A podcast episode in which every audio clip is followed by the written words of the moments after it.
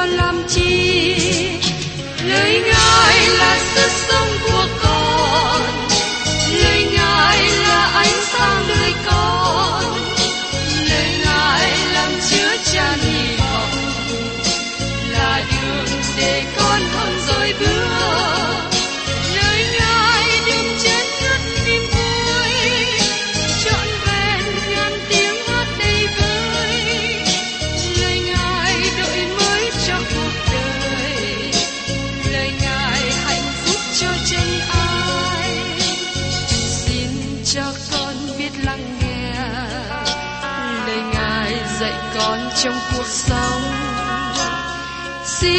cho con biết lắng nghe.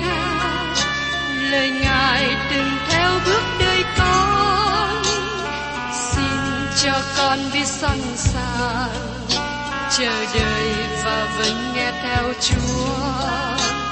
Xin cho con biết sẵn sàng thực hành lời chúa đã truyền ban Hân hoan chào mừng quý vị đến nghe chương trình Tìm hiểu Thánh Kinh. Đây là một chương trình học kinh thánh liên tục và hệ thống trong thời gian 5 năm. Chúng ta sẽ lần lượt khảo sát từ sáng thế ký cho đến khải huyền. Mục sư tiến sĩ McGee là người được Chúa dùng để sáng lập và thực hiện chương trình này. Ông tin rằng lời của Đức Chúa Trời có khả năng đáp ứng mọi nhu cầu cho tất cả mọi người trên thế giới, không phân biệt chủng tộc, văn hóa, trình độ tuổi tác hay phái tính. Ước mong quý vị theo dõi liên tục và giới thiệu cho thân nhân bạn hữu cùng đón nghe. Kính chào quý vị và các bạn. Trong chương trình tìm hiểu Thánh Kinh kỳ trước, tôi đã cùng với quý vị tìm hiểu phần tổng quát về sách tiên tri Sophoni.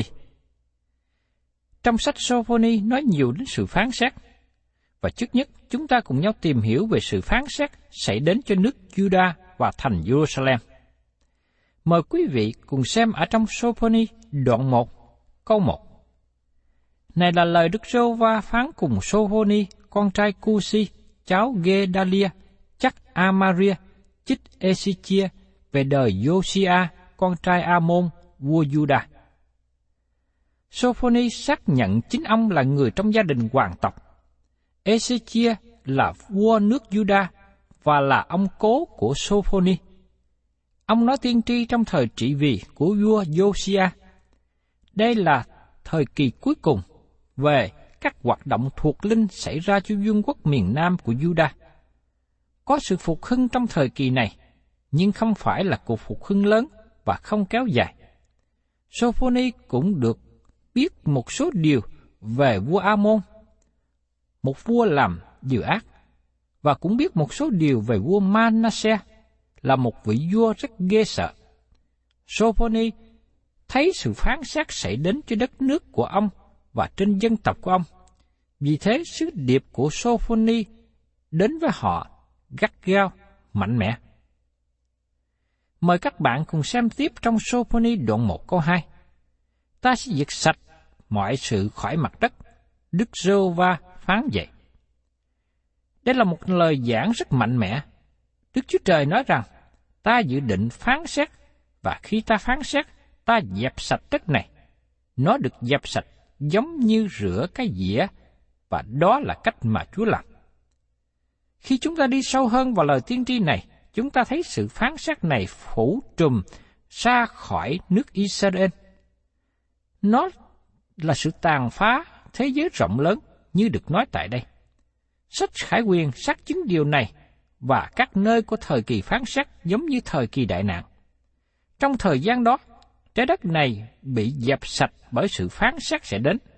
Điều này sẽ xảy ra ngay trước khi lập nước một ngàn năm và làm mới lại trái đất. Tiếp đến, ở trong Osophony đoạn 1 câu 3, ta sẽ diệt loài người và loài thú, chim trời và cá biển, cùng mọi sự ngăn trở với kẻ dữ. và ta sẽ trừ diệt loài người khỏi mặt đất. Đức Rô Va phán vậy. Đức Rô Va sẽ trừ diệt loài người và loài thú. Chúng ta để ý tại đây là tất cả mọi loài vật sống động cũng bị bao gồm trong sự phán xét này. Khi tôi đến xứ Do Thái, tôi được nói cho biết rằng họ có một sở thú gần khu vực biển Galilee. Họ cố gắng gom lại các thú vật được liệt kê trong Kinh Thánh và đặt trong sở thú này. Như chúng ta thấy, khi dân số gia tăng thì một số thú vật bị diệt chủng. Đây cũng là điều đã xảy ra tại đất nước của chúng ta. Một số thú vật đã bị biến mất. Đức Chúa Trời nói rằng, đó là điều sẽ xảy ra khi Ngài phán xét xứ đó. Nhiều loài thú bị tiêu diệt. Đây là một sự phán xét nặng nề.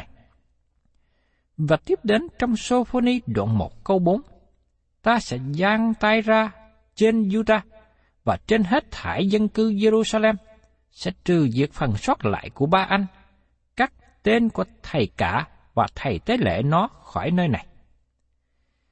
Đức Rêu Va phán, ta sẽ giang tay ta trên Juda và trên hết thải dân cư Jerusalem. Giờ đây, Đức Rêu Va nói rõ rằng, người Juda và Jerusalem sẽ bị tiêu diệt chung với nhau trong sự phán xét này. Chúa sẽ trừ diệt phần sót lại của ba anh. Điều này đưa đến sự phán xét của Đức Chúa Trời trên đất Juda được nói rõ tại đây, vì họ thờ hình tượng. Trong lời tiên tri của Habakkuk, Đức Chúa Trời đề cập đến năm lời rủa xả khốn thai mà Chúa giáng xuống trên dân chúng, bởi vì họ phạm một số tội lỗi. Thờ hình tượng là một trong năm lời rủa xả này. Nhưng tại đây, trong lời tiên tri của Sophoni chỉ nói gọn lại một điều.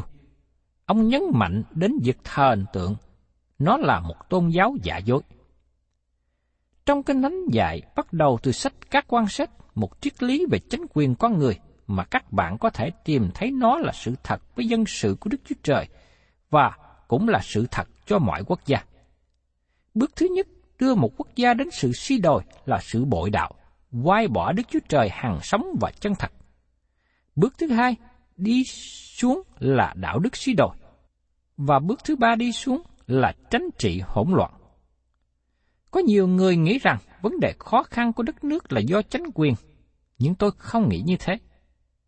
Có người cho rằng vấn đề khó khăn của đất nước là do dân chúng, vì thế cần có sự cải cách sửa đổi con người với những tiêu chuẩn đạo đức. Nhưng một lần nữa, tôi không nghĩ như thế. Tôi nghĩ vấn đề chủ yếu dẫn đến sự khó khăn là sự bội đạo. Khi một đất nước bỏ Đức Chúa Trời và thờ hình tượng, thờ các tà thần, thì đây mới là vấn đề khó khăn chính yếu. Đây là điều mà tôi quan ngại cho đất nước của chúng ta. Vì thế, tôi xin kêu gọi hội thánh của Đức Chúa Trời cần nỗ lực thêm trong việc giảng ra lời của Đức Chúa Trời. Có một sử gia tên là Rippon đúc kết năm lý do về sự suy đồi và sụp đổ của La Mã hay còn gọi là Roma. Ông Rippon không phải là một cơ đốc nhân, nhưng ông nói về sự sụp đổ của La Mã như sau. Thứ nhất, phá hỏng phẩm hạnh và sự thánh khiết của gia đình, mà nó là nền tảng căn bản của xã hội. Thứ hai, đánh thuế cao và dùng tiền của công chúng vào việc ăn chơi. Thứ ba, vui chơi trong khoái lạc và thể thao trở nên sinh động tàn bạo và không có đạo đức. Thứ tư, xây dựng quân bị và vũ khí lớn trong khi kẻ thù ở bên trong làm hỏng trách nhiệm cá nhân. Và thứ năm, hư hoại về tôn giáo, làm khô héo hình thức nghi lễ, không tác động trên đời sống, mất năng lực hướng dẫn dân chúng. Thưa các bạn, sứ điệp của Sophoni đưa ra nền tảng của kinh thánh về chính quyền của con người – và ông chỉ thẳng vào tội lỗi của dân quốc miền Nam Juda, thờ hình tượng. Sophoni thấy những gì đang xảy ra, dân chúng giờ đây đang trên con đường xuống dốc và sự phán xét đang đến trên họ. Việc thờ hình tượng là nơi mà quốc gia lớn đi trật đường lối. Khi một nước đi xa cách Đức Chúa Trời hằng sống chân thật, hay khi bỏ đi nền tảng đạo đức, thì nước đó đi vào việc thờ hình tượng. Cuối cùng, dẫn đến tội lỗi vô luân và tránh trị hỗn loạn. Điều đáng lưu ý ở đây là có ba loại hình tượng mà tôi tin rằng nó được đề cập ở đây. Chúa sẽ trừ diệt phần sót lại của ba anh. Hình thức thờ phượng thứ nhất là thờ thần ba anh. Thần này được chưa nhập vào vương quốc miền Bắc của Israel bởi hoàng hậu Jezabel, mà cha của bà là một thầy tế lễ ba anh giữa dòng những người Sidoni. Trong vương quốc miền Nam, việc thờ phượng thần ba anh trở nên phổ biến và bàn thờ ba anh được xây dựng trong thời trị vì của vua Manasseh. Đây là một thí dụ điển hình giải thích lý do tốt để học hỏi và tìm hiểu sách tiên tri đồng thời với các sách lịch sử.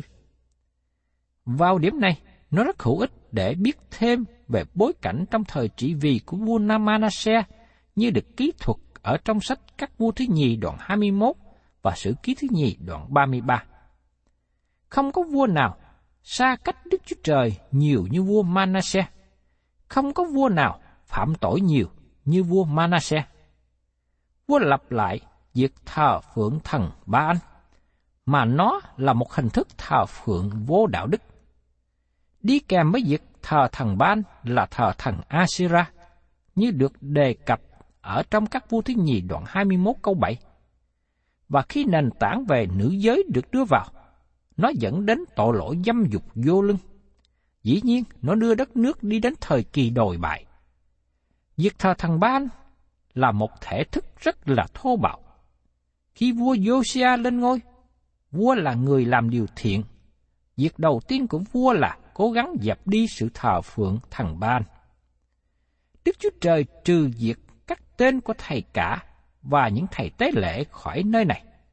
Các thầy tế lễ này bị đón phạt nặng nề. Và trong Sophoni đoạn 1 câu 5 nói tiếp, ta sẽ diệt những kẻ lại cơ binh trên trời nơi nóc nhà và những kẻ thờ lại, những kẻ thề với Đức Sô Va và cũng thề bởi vua mình. Chúa nói rằng, ta sẽ diệt những kẻ lại cơ binh trên trời nơi nóc nhà. Giờ đây Sophoni đề cập đến các hình thức thờ phượng thứ nhì mà nó thịnh hành trong xứ Juda. Nó rất là gian xảo và tai hại. Nóc nhà của người à, Juda thời bấy giờ bằng phẳng. Và hiện nay trong xứ Do Thái chúng ta vẫn còn thấy những nhà như vậy.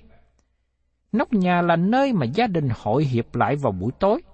Đức Chúa Trời đặt luật lệ phải có hàng rào xung quanh nóc nhà để không ai bị rớt xuống. Sophoni nói rằng, nóc nhà bấy giờ trở thành nơi thờ phượng hình tượng. Và các bạn thấy rằng, giờ đây việc thờ phượng hình tượng đi vào từng nhà. Điều đó có nghĩa rằng, các nhà bấy giờ trở thành đền thờ nhỏ, thờ thần ngoại giáo, trở thành nơi thờ hình tượng. Hình tượng giờ đây đi đến từng nhà của dân chúng. Dân chúng bây giờ thờ phượng các cơ binh trên trời, tức là thờ mặt trời, mặt trăng, thờ các ngôi sao. Họ thờ phượng các tạo vật, thay vì thờ phượng đấng tạo hóa. Đây là một hình thức thờ phượng thứ nhì mà người Juda bắt chước theo. Đây là những tội lỗi nặng nề mà Sophoni chỉ ra cho dân chúng. Một hình thức thờ phượng rất tệ và gian xảo đề cập tiếp theo là những kẻ thề với Đức giê va và cũng thề với vua mình. Trong một bản dịch cũ nói rằng, những kẻ thề với Đức giê va và cũng thề với thần Mô Lốc. Thần Mô Lốc là thần của người Am Môn. Đây là một hình thức thờ phượng mà họ cũng dân trẻ em làm của lễ. Sự gian xảo của họ là cùng với việc thờ hình tượng, họ cũng xưng nhận thờ phượng Đức Chúa Trời hàng sống chân thật. Họ cũng đi đến đền thờ của Đức Chúa Trời. Họ nói rằng họ biết Đức Chúa Trời và tin Ngài. Nhưng họ cũng thờ phượng thần Mô Lốc nữa. Họ đang thờ phượng cả hai. Điều này cho chúng ta thấy rằng họ đã vi phạm điều răn của Đức Chúa Trời. Chúa nói rằng, trước mặt ta, ngươi chớ có các thần khác. Nghĩa là, khi đã thờ phượng Đức Chúa Trời rồi, thì không được thờ phượng bất cứ một thần nào. Chúng ta không thể nào nói rằng vừa thờ phượng Đức Chúa Trời, mà vừa thờ phượng một thần nào nữa đó. Đây là ý nghĩ mà người Việt Nam của chúng ta thường bị dướng vào. Xin nhớ rằng, Đức Chúa Trời là chân thần, và những tà thần không thể nào kết hiệp với Đức Chúa Trời được. Chúng ta không thể nào thờ phượng các thần khác trong khi chúng ta đã thờ phượng Đức Chúa Trời. Ngày nay, sự gian xảo này vẫn còn. Có nhiều hội thánh mà họ không còn được gọi là hội thánh của cơ đốc nhân nữa. Hội thánh thật là hội thánh xây dựng trên thân vị của Chúa Giêsu Christ. Hội thánh đầu tiên đã liên hiệp lại để tôn thờ Ngài, để biết thêm về Ngài, để có sự thông công với Ngài. Mọi điều được làm đều hướng về Chúa Giêsu Christ. Nhưng rất tiếc ngày nay có nhiều hội thánh không còn đề cập đến Chúa Giêsu nữa. Hoặc nếu họ có đề cập về Chúa Giêsu, họ đề cập trong phương cách không tôn kính. Nói một cách khác, họ từ chối thần tánh của Chúa Giêsu. Họ từ chối Chúa Giêsu là Đức Chúa Trời. Họ không thờ phượng Ngài. Họ chỉ nói về Ngài bằng môi miệng mà thôi. Họ nói về sự giải dỗ của Chúa Giêsu và cho Ngài là một người tốt. Nhưng họ từ chối những gì Kinh Thánh dạy chúng ta là những cơ đốc nhân về thân vị của Chúa Giêsu. Đó là điều mà các bạn phải cẩn thận. Đó là sự lừa dối của hình tượng mà nó đến trong xứ Juda thời bấy giờ. Dân chúng vẫn còn thực hiện các nghi thức thờ phượng. Họ vẫn còn đi đến đền thờ trong ngày sa bát nhưng họ thật sự đang thờ phượng thần Mô Lốc. Mô Lốc là thần của xác thịt, và sự thờ phượng thần xác thịt này dẫn đến tội lỗi dâm dục vô luân. Ngày nay chúng ta phải cẩn thận. Có nhiều hội thánh chối bỏ đức tin cơ đốc nhân. Họ làm điều trái với đạo đức. Họ phạm tội dâm dục. Họ làm những điều trái với lời dạy của Đức Chúa Trời, giống như hình ảnh của dân Juda trong thời trước đây. Vì thế, cơ đốc nhân cần phải cẩn thận để khỏi bị lừa dối. Chúng ta để ý đến điều này. Sự phá hỏng đất nước Juda trước đây là sự giả vờ, là họ đang thờ phượng Đức Chúa Trời hàng sống chân thật, trong khi họ giao mình vào sự thờ phượng hình tượng. Đây là điều mà tiên tri Sophoni chỉ ra. Chúng ta không thể nào giả vờ, không thể nào giả dối trước mặt Đức Chúa Trời, vì Ngài là đấng hằng sống chân thật. Ngài là Đức Chúa Trời biết mọi sự con người làm. Cho nên, chúng ta chỉ có thể giả vờ trước mặt con người, nhưng không ai có thể giả vờ trước mặt Đức Chúa Trời. Vì trước mặt Chúa, mọi sự đều được lộ bài ra. Trong Sophoni đoạn 1 câu 6 nói tiếp, cùng với những kẻ say bỏ không theo Đức Rô Va là những kẻ không tìm kiếm Đức Rô Va, không cầu hỏi Ngài. Dân chúng say bỏ Đức Chúa Trời cách hoàn toàn. Hai nhóm người được đề cập ở đây, nhóm người phạm tội và nhóm người không được cứu rỗi. Tiếp đến trong Sophoni đoạn 1 câu 7, hãy nín lặng ở trước mặt Đức Giê-hô-va, vì ngày của Đức Giê-hô-va đã gần. Đức Giê-hô-va đã sửa soạn của lễ, đã biệt riêng ra tân khách Ngài. Hãy nín lặng ở trước mặt Đức giê va Ngày nay, con người thiếu sự tôn kính Đức Chúa Trời. Có người cho rằng Chúa Giêsu chỉ là một người bạn bình thường và cho rằng Đức Chúa Trời là người ở trên cao và họ trở nên vô lễ, thiếu tôn kính khi nói về Ngài. Đây là ý nghĩ sai lầm. Tôi xin thưa với các bạn rằng, Đức Chúa Trời của chúng ta là Đức Chúa Trời Thánh. Các bạn và tôi cần đến với Ngài trong sự tôn kính, và chúng ta cần cúi đầu xuống khi đến trước mặt Ngài. Bởi vì Đức Chúa Trời là đấng vĩ đại, là đấng tạo hóa của vũ trụ này, trong khi chúng ta chỉ là một tạo vật nhỏ. Hãy nín lặng ở trước mặt Đức Rô Va. Tại sao chúng ta cần làm như thế? Vì ngài của Đức Rô Va đã gần. Đây là lần thứ nhất trong sách Sophoni đề cập về ngày của Đức Sô và Ngày của Chúa được trình bày ở đây chủ yếu nói về thời kỳ phán xét. Nếu các bạn đặt nó thích ứng vào trong chương trình của Đức Chúa Trời, nó ở trong thời kỳ đại nạn. Đó là lúc ngày của Chúa bắt đầu.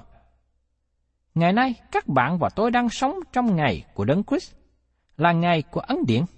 Ngày của Chúa bắt đầu khi hội thánh rời khỏi đất này. Sau đó, Đức Chúa Trời bắt đầu hành động trong sự phán xét. Ngày của Chúa vẫn còn trong tương lai, Nhưng có những ngày đã qua mà nó gần giống như ngày của Chúa. Khi vua Nebuchadnezzar đến lần thứ ba và quỷ diệt thành Jerusalem, đốt, cháy rụi sát đất và đào bới nền lên, ông đã chặt hết cây cối. Nếu các bạn có dịp đến xứ Do Thái ngày hôm nay, các bạn thấy rất ít cây cối. Tôi biết rằng chính quyền Do Thái trồng lại hàng triệu cây, nhưng vẫn còn đất trống, đồi trọc. Có thời kỳ mà các đồi này được bao phủ bởi cây, bởi vườn nho. Nó là một xứ đượm sữa và mật. Ngày nay không phải như thế. Những dấu tích mà kẻ thù làm với người Do Thái hiện nay vẫn còn. Người Babylon đến với Nebuchadnezzar, và tiếp theo đó là người Medi Ba Tư. Kế đến là Alexander Đại Đế của Hy Lạp, và cuối cùng là người La Mã.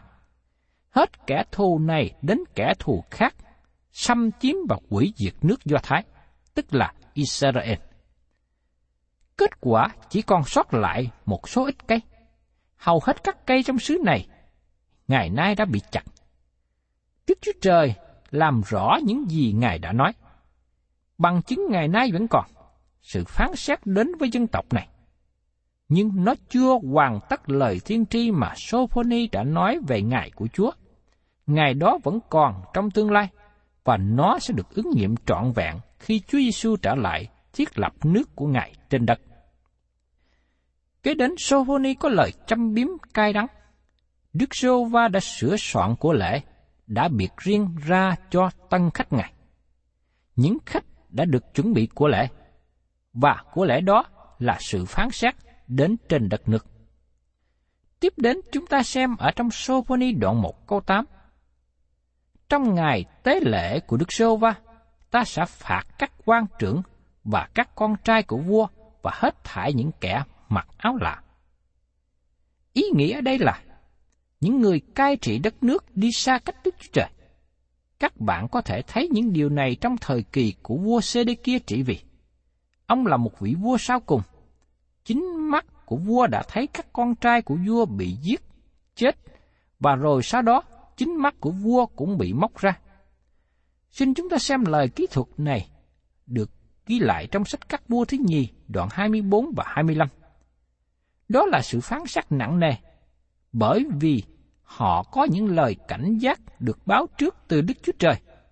Dân tộc này trải qua một thời kỳ gần giống như ngày của Chúa. Tiếp đến trong Sophoni đoạn 1 câu 9. Trong ngày đó, ta sẽ phạt hết thải những kẻ nhảy qua ngạch cửa và những kẻ làm đầy dẫy sự bạo ngược và sự quỷ quyệt trong nhà chủ mình. Điều này đề cập đến những người giàu cướp tài sản đất đai của người khác. Những gì xảy ra trong thời đó làm cho người trung lưu không còn nữa. Chỉ có những người thật giàu và những người thật nghèo. Ngày nay, chúng ta thấy một số hình ảnh tương tự như vậy. Đức Chúa Trời nói rằng những người như thế sẽ bị phán xét. Sự phán xét ở tại đây là tại vì người dân sống không có một sự tôn kính Đức Chúa Trời. Họ đã làm những điều tội lỗi. Và một trong những tội lỗi nặng nề hơn hết, đó là họ đã bỏ Đức Chúa Trời thờ phượng những thần khác. Quý vị và các bạn thân mến, sự phán xét của Đức Chúa Trời đến với dân Juda và dân thành Jerusalem rất là kinh sợ. Không ai thích nói đến sự phán xét. Không phải rằng chúng ta không nói thì nó không có. Nhưng khi sự phán xét được nói ra, đó là một lời cảnh giác, để cho những người sắp bị phán xét có thể ăn năn. Nhưng những người đã lắng nghe lời cảnh giác mà không có chịu ăn năn, thì khi sự phán xét xảy đến, họ nhận lấy hậu quả về những gì họ đã làm. Đức Chúa Trời là đấng công bình khi Ngài thực hiện sự phán xét. Nhưng trong khi sự phán xét, Đức Chúa Trời vẫn thể hiện tình yêu thương của Ngài. Và đó là điều tôi và các bạn sẽ tiếp tục tìm hiểu trong những chương trình sắp đến. Thân chào, xin hẹn tái ngộ cùng quý thính giả.